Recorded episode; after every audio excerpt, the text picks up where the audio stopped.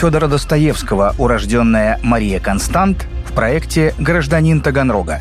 Автор текста Никита Жуков. Читает актриса Таганрогского театра имени Чехова Светлана Несветова.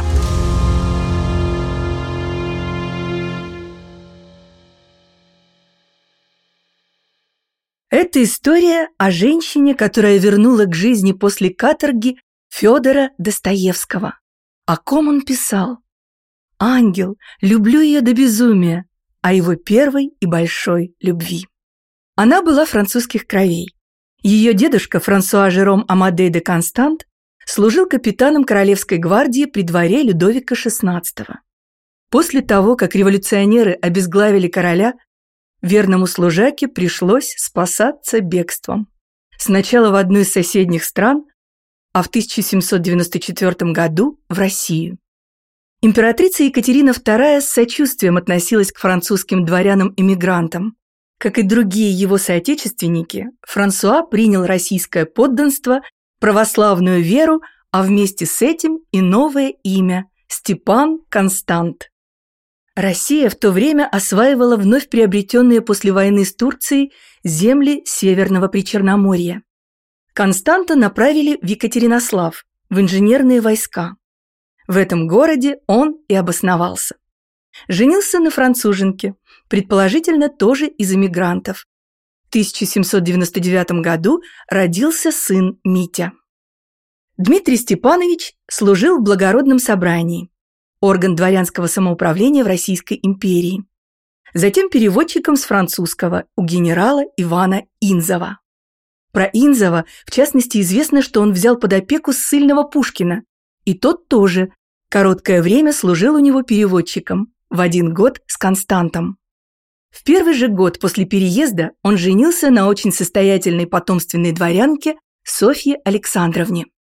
В приданное она получила изящный особняк, улица Шмидта, 12, с видом на море. У Константов было семеро детей, три сына и четыре дочери. Среди дочек Машенька была старшей. Она родилась в 1824 году. Первые 15 лет ее жизни проходят в Приморском городе. С похвальным листом Маша заканчивает учебу в Таганрогском пансионе благородных девиц. Но случается горе, умирает мама, и вдовец с детьми перебирается в Астрахань, где получает должность капитана Астраханского карантинного порта, а в скорости возглавляет этот порт. Карантины на южных границах России должны были препятствовать распространению чумы и других смертельных болезней. Астраханский карантин располагался вдалеке от города, на Бирючей косе. Новое место жительства не шло, конечно, ни в какое сравнение с прекрасными таганрогскими пейзажами. Тут были лишь церквушка на бугре, рядом больница, почтовая канцелярия, трактир. Вдоль берега корпуса пассажирского и товарного кварталов. Чумной квартал. Основное население составляли чиновники, моряки и солдаты карантинной роты. Но Дмитрий Констант был не только исправным чиновником, но еще и любящим отцом. Он приглашал в свой дом представителей городской интеллигенции, которые рассказывали детям о живописи, читали стихи, играли музыкальные пьесы. По легенде, в 1856 году у Константов гостил путешествовавший по России писатель Александр Дюма. Позаботился отец и о дальнейшем образовании своих чад. Маша вместе с сестрами окончила Астраханский институт благородных девиц. Современники описывали ее как стройную, довольно красивую блондинку, замечая в ней страстность, экзальтированность, живость и впечатлительность. В 22 года Мария выходит замуж за чиновника таможни, который служит у ее отца. Александр Иванович Исаев на два года старше жены, статен и хорош собою. К тому же у него замечательные карьерные перспективы в Астрахани.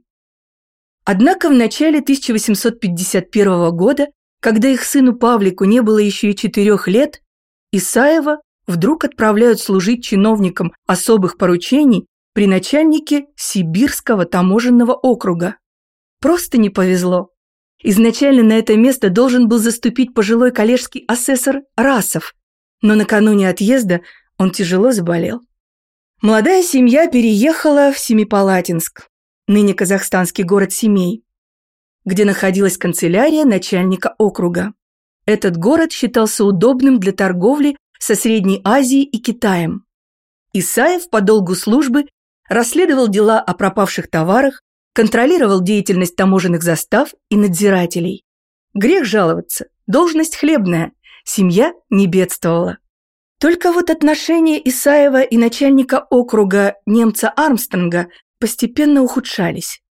И в 1853 году Александру Ивановичу начали задерживать жалование. Не исключено, что связано это было с его пристрастием к спиртному.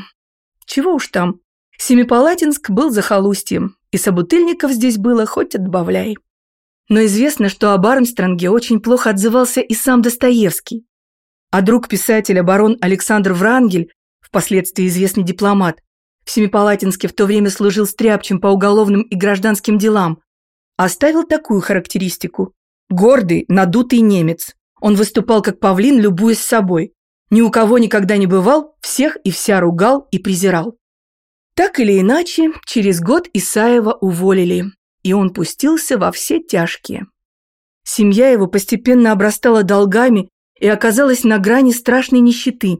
Не на что было купить одежду, росли долги в молочной и мясной лавке. По городу пошли грязные сплетни по поводу унизительного положения интеллигентной француженки.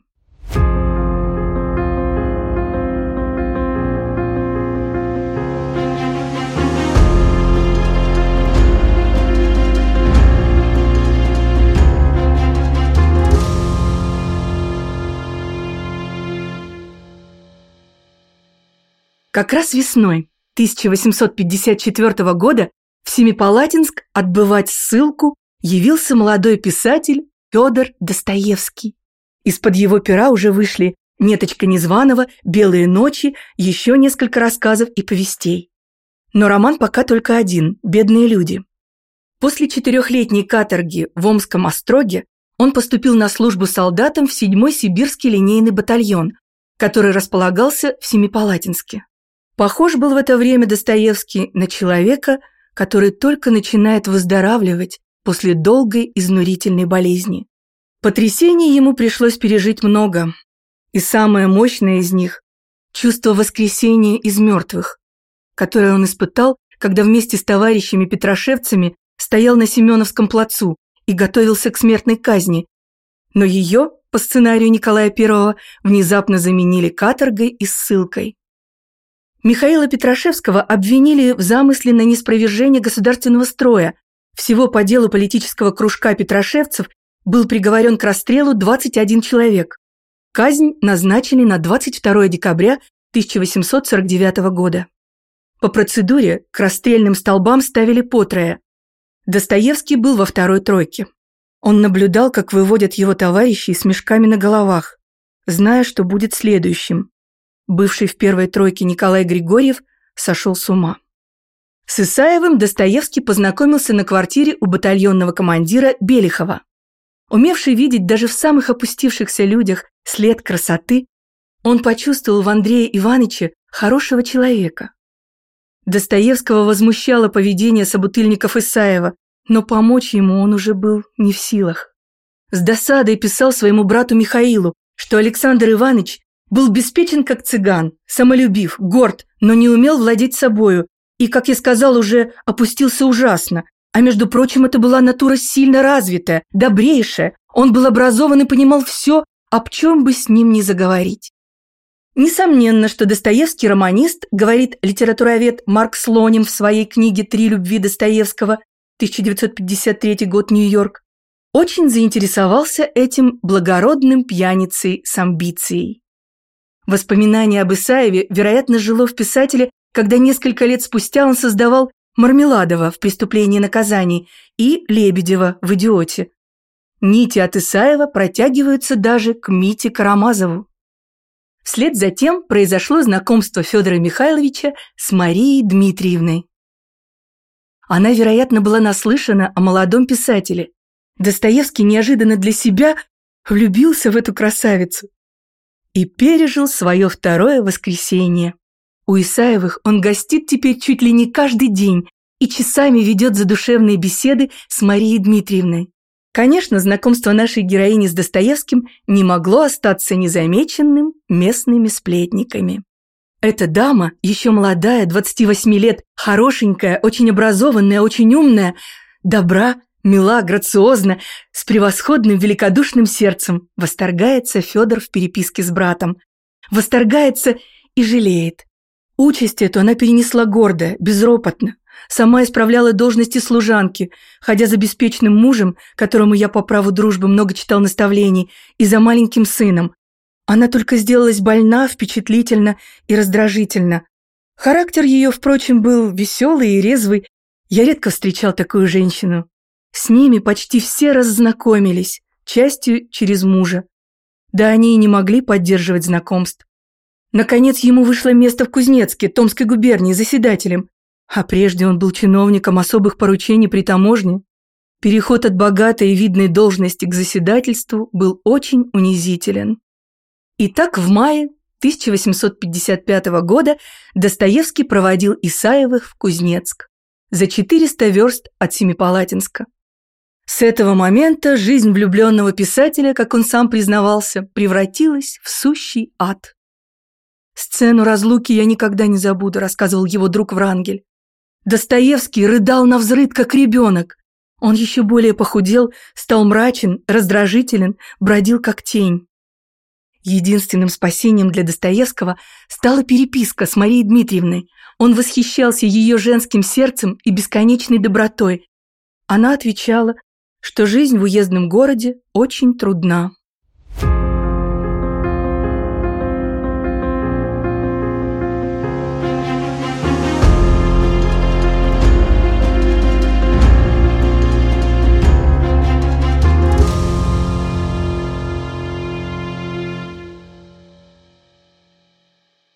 Да, жизнь Исаевых не задалась и в Кузнецке. Уже через два месяца после перевода Александр Иванович скончался от желчно-каменной болезни. А измученная и истерзанная долгим горем Мария Дмитриевна осталась одна на чужой стороне с семилетним ребенком и без куска хлеба. Даже хоронить мужа было не на что. Но тут на помощь пришел Достоевский. Тоже, не имея ни гроша, занял денег у знакомого и послал ей в Кузнецк.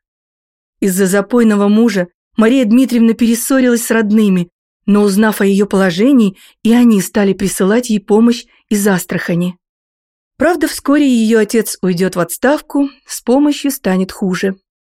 Поэтому единственная мысль Достоевского в тот момент – как можно скорее себя обеспечить, не быть всем в тягость и жениться на Марии Дмитриевне. Из письма к брату Михаилу. «Я давно уже люблю эту женщину и знаю, что и она может любить, Жить без нее я не могу, и потому, если только обстоятельства мои переменятся хотя несколько к лучшему и положительному, я женюсь на ней. Я знаю, что она мне не откажет. Но беда в том, что я не имею ни денег, ни общественного положения, а между тем родные зовут ее к себе, в Астрахань. Превосходно было бы, если б мне позволили печатать. Питала ли она ответные чувства? Справедливости ради, жених был еще тот. Бывший каторжанин еле сводил концы с концами, Иногда злоупотреблял спиртным, а что еще делать в скучном Семипалатинске? И не брезговал, по словам доброжелателей, проводить время в компании шлепохвостниц, как сам Достоевский называл доступных девиц. Такие слухи доходили даже до Кузнецка и огорчали Марию Дмитриевну. Друг писателя, барон Врангель, считал, что вдова не столько ценила, сколько жалела несчастного, забитого судьбой человека. Она знала, что у него нужда в средствах крайняя, да и человек он, по ее словам, без будущности. Федор же Михайлович чувство жалости и сострадания принял за взаимную любовь и влюбился в нее со всем пылом молодости. Переписка с Марией Дмитриевной принимает все более напряженный характер. «Я предугадывал, что она что-то скрывает от меня», – делится Достоевский с Врангелем. «Вдруг слышу здесь, что она дала слово другому в Кузнецке выйти замуж. Я был поражен как громом. Действительно, Мария Дмитриевна в своих письмах упоминала молодого учителя начальных классов Николая Вергунова. Он занимался рисованием с ее сыном, а сам брал у Исаевой уроки французского. Достоевский решается на отчаянный поступок. Получив служебную командировку в Барнаул, он тайно уезжает оттуда в Кузнецк с целью сделать ей предложение.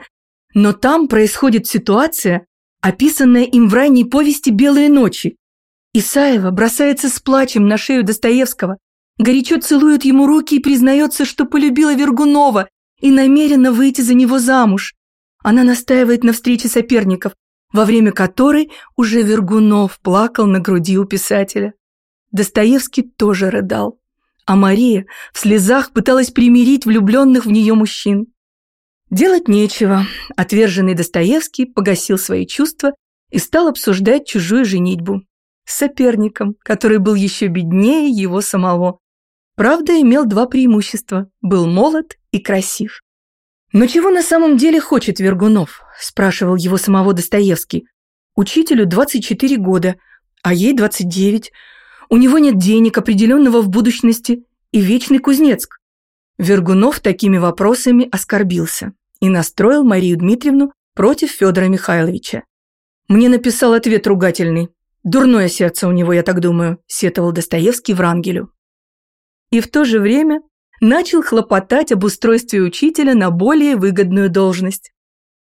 Исаева была настолько потрясена тем, что он не только ни разу не упрекнул ее ни в чем, а еще и заботится о ее будущем, что в ней снова сколыхнулась жалость и нежность к писателю, сострадание к его преданной любви. Достоевского, безусловно, терзала ревность. Почему та, кому он отдал сердце, не видела, что слава ждет его, не поставила на него? А это самое обидное для мужчины, считает исследователь Марк Слоним, знать, что для любимой он попросту один из многих, и что она ничего не прочла на челе его. Очень многое в последующей жизни Достоевского объясняется этой обидой. Ее редко прощают даже таланты. Но, к счастью или нет, увлечение кузнецким учителем прошло. Молодой вдове, чужой в чужом краю – Наверное, хотелось почувствовать себя желанной, нужной кому-то. Может быть, хотелось проверить чувства самого Достоевского. Приехав через несколько месяцев в Кузнецк повторно, Федор Михайлович услышал решительное «да». «Никто, кроме этой женщины, не составит моего счастья», заявляет он другу Врангелю. «Если не помешает одно обстоятельство, то я до масленицы женюсь». Обстоятельство и правда серьезное. Денег на свадьбу нет ни копейки. По самым скромным и скупым расчетам Достоевского нужно 600 рублей серебром. Деньги ему помогли собрать. Мир не без добрых людей. Наиболее полно и достоверно эту свадьбу описал секретарь Льва Толстого Валентин Булгаков, уроженец Кузнецка. В начале XX века он собрал воспоминания местных очевидцев. Весть о том, что на Исаевой женится какой-то приезжий офицер-писатель, Достоевский был уже произведен в прапорщике, и что свадьбу эту устраивает жена начальника полиции Катанаева, быстро облетела весь город. Так что 6 февраля 1857 года, в день, назначенный для бракосочетания, Адигитриевская церковь оказалась наполненной народом. В самом деле, благодаря участию Катанаевой свадьба вышла весьма пышная. Сначала, как водится, приехал жених. Он был уже не молодой, лет 38, довольно высокий. Лицо имел серьезное. Одет он был в военную форму и вообще был мужчина видный. Худенькая, стройная и высокая Марья Дмитриевна одета была очень нарядно и красиво, хотя и вдовушка.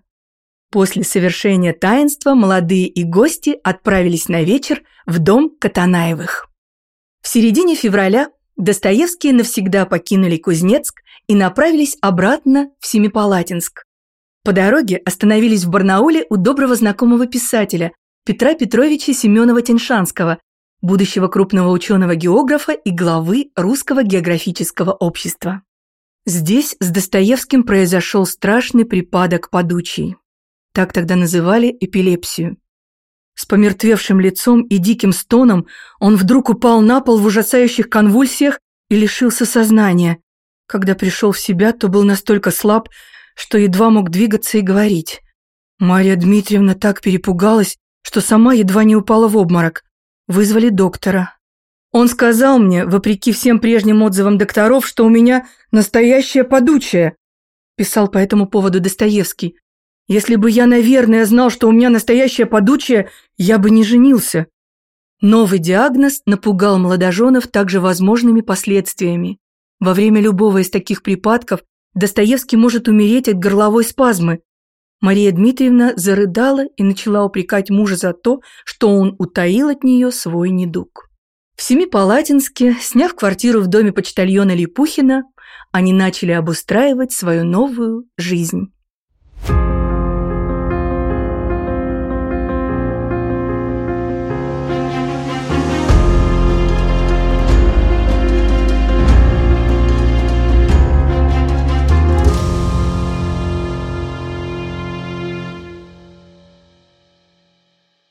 Исследователь этого периода жизни Достоевского, краевед Алексей Скандин, указывает, что Достоевские держали при себе слугу, денщика Василия, которого они отдавали учиться кулинарному искусству. В продолжении всей военной службы Федора Михайловича он служил у них и поваром, и лакеем, и кучером. Супруги ценили труд Василия и отзывались о нем как о незаменимом человеке. Когда у писателя случались припадки эпилепсии, Василий ходил за ним, как за ребенком.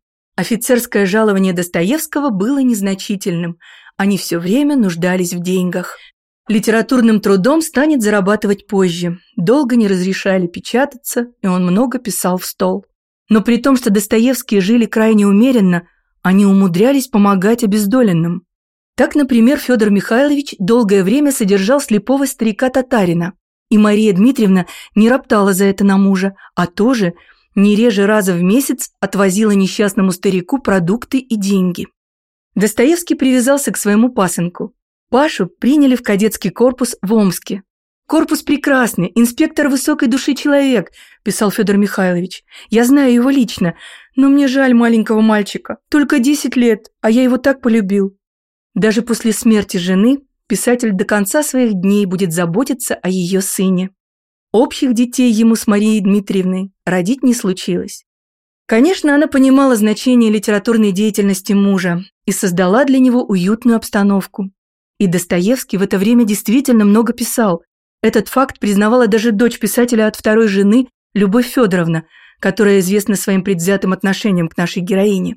Будучи женщиной хитрой, Мария Дмитриевна разыгрывала роль примерной супруги, она сумела объединить вокруг себя образованных людей Семипалатинска и создать своего рода литературный салон.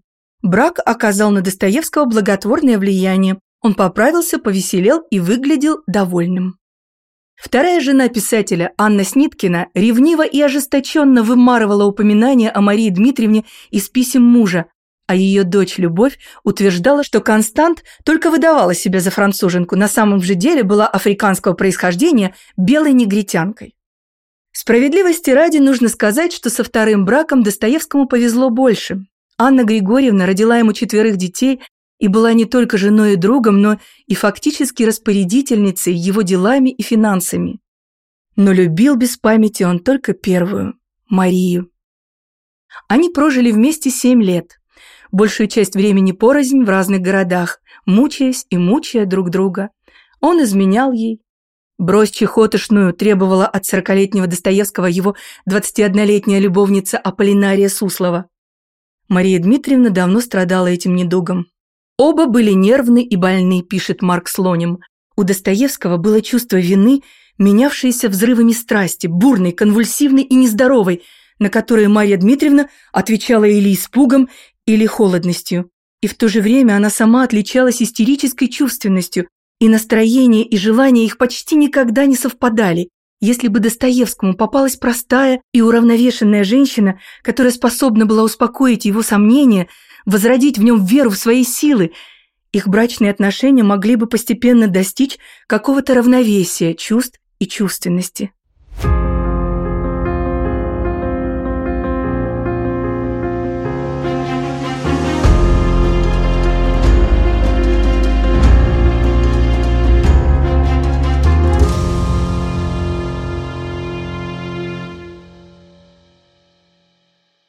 Жизнь Достоевского после ссылки в столицах разобрана в хрестоматиях на корпускулы. Всем сдававшим ЕГЭ известно, что он был прощен императором Александром II, ему вернули дворянский титул, издавал с братом литературно-политические журналы «Время» и «Эпоха», спускал гонорары за игорным столом. Но главное – писал, писал, писал, выплескивал на бумагу накопленные опыт и эмоции. Припадки с ним случались, как и прежде, и даже участились, и Мария Дмитриевна всерьез боялась, что муж умрет, и что же тогда будет со мной и Пашей? Но первой ушла она. В начале ноября 1863 года супруги обосновались в Москве. Достоевский почти все дни и ночи проводил за письменным столом, но работалось тяжело. Тяжело больная туберкулезом Мария Дмитриевна, становясь все более раздражительной, требовала неотступного внимания. Она не могла выносить никого, даже сына, приехавшего навестить ее из Петербурга. Достоевский ясно сознавал, что конец близок. Его письма этой поры, по словам биографа Людмилы Сараскиной, напоминают больничные бюллетени, в которых фиксировалась история угасания 39-летней женщины. Умирала мучительно и трудно. 14 апреля 1864 года с ней сделался припадок. Кровь хлынула горлом и начала заливать грудь. На другой день к вечеру она умерла. Тихо, при полной памяти и всех благословляя. Она любила меня беспредельно. Я любил ее тоже без меры, но мы не жили с ней счастливо. Несмотря на то, что мы были с ней положительно несчастливы вместе, мы не могли перестать любить друг друга. Даже чем несчастнее были, тем более привязывались друг к другу. Как ни странно это, а это было так словно реквием напишет он Врангелю. А десять лет спустя скажет Варваре Поченковской, корректору в еженедельнике «Гражданин», который он редактировал, внешне чуть напоминавший Марию Дмитриевну. Была эта женщина души самой возвышенной и восторженной. Идеалистка была в полном смысле слова и чиста, и наивна, как ребенок. Марию Констант, по мнению биографов, можно найти во многих произведениях Достоевского. Наташа в «Униженных и оскорбленных», жена Мармеладова в «Преступлении и наказании», отчасти Настасья Филипповна в «Идиоте», и Катерина в «Братьях Карамазовых». Все эти образы женщин с бледными щеками, лихорадочным взором и порывистыми движениями навеяны той, кто был первой и большой любовью писателя. Есть, к слову, в «Преступлении и наказании» и город ее детства. Часть пятая, глава вторая.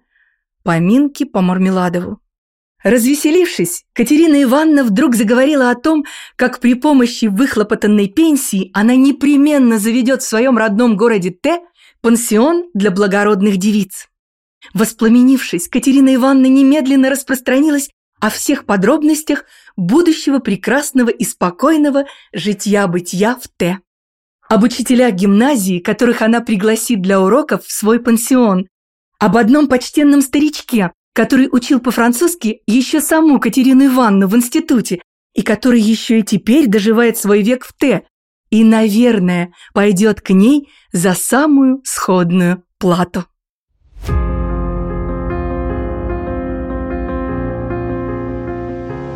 В сентябре 2023 года Таганрогу исполнится 325 лет. Журнал «Нация» и Банк Центр Инвест сообща придумали подарок имениннику. Мы расскажем истории 25 его уроженцев и жителей, которые прославили Таганрог не только в пределах России, но и за рубежом. Если вам понравился этот подкаст, подпишитесь на журнал «Нация» в соцсетях, чтобы услышать новые истории.